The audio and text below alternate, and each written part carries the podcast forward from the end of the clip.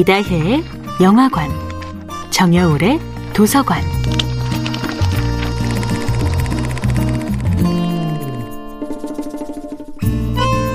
안녕하세요. 여러분과 아름답고 풍요로운 책 이야기를 나누고 있는 작가 정여울입니다. 이번 주에 함께하는 책은 김소연 시인의 마음사전입니다. 김소연 시인의 시 주동자는 밤새 비를 맞은 장미나무의 모습을 이렇게 묘사합니다. 빗방울의 절규를 밤새 듣고서 가시만 남아버린 장미나무, 빗방울의 인해 전술을 지지한 흔적입니다. 밤새 비를 맞은 장미나무가 꽃송이는 다 잃어버리고 가시만을 남기고 있는 모습을 보고 시인은 빗방울의 절규를 밤새 듣고 견뎌낸 장미나무의 미묘한 마음의 변화를 읽어냅니다. 그러면서 가시만 남겨놓고 꽃잎을 모두 잃은 장미나무의 심정은 아마도 빗방울의 인해 전술을 지지한 듯하다고 속삭입니다. 이러한 날카로움과 다정다감함으로 움직이지 않는 사물들의 보이지 않는 움직임을 포착해내는 것이 바로 시인의 마음입니다.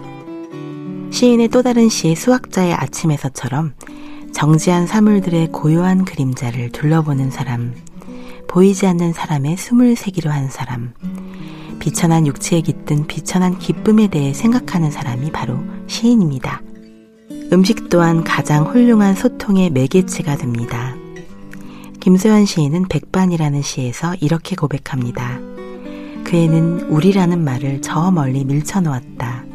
죽지 못해 사는 그애의 하루하루가 죽음을 능가하고 있었다. 풍경이 되어가는 폭력들 속에서 그애는 운 좋게 살아남았고 어떻게 미워할 것인가에 골몰해 있었다. 우리는 무뚝뚝하게 흰 밥을 떠 미역국에다 퐁당퐁당 떨어뜨렸다. 그의 숟가락에 생선살을 올려주며 말했다. 우리라는 말을 가장 나중에 쓰는 마지막 사람이 되렴. 무엇이 그 아이로 하여금 어떻게 미워할 것인가에 골몰해 있게 만들었을까요? 이제는 너무나 일상화되어버려 거대한 사건이 아니라 당연한 풍경으로 전락해버린 폭력 때문입니다.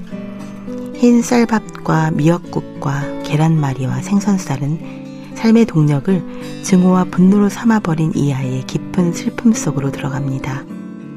자기가 사랑하는 것들을 빼앗아간 세상을 증오하는 아이의 숟가락에 생선살을 발라 고이 놓아주는 시인의 마음.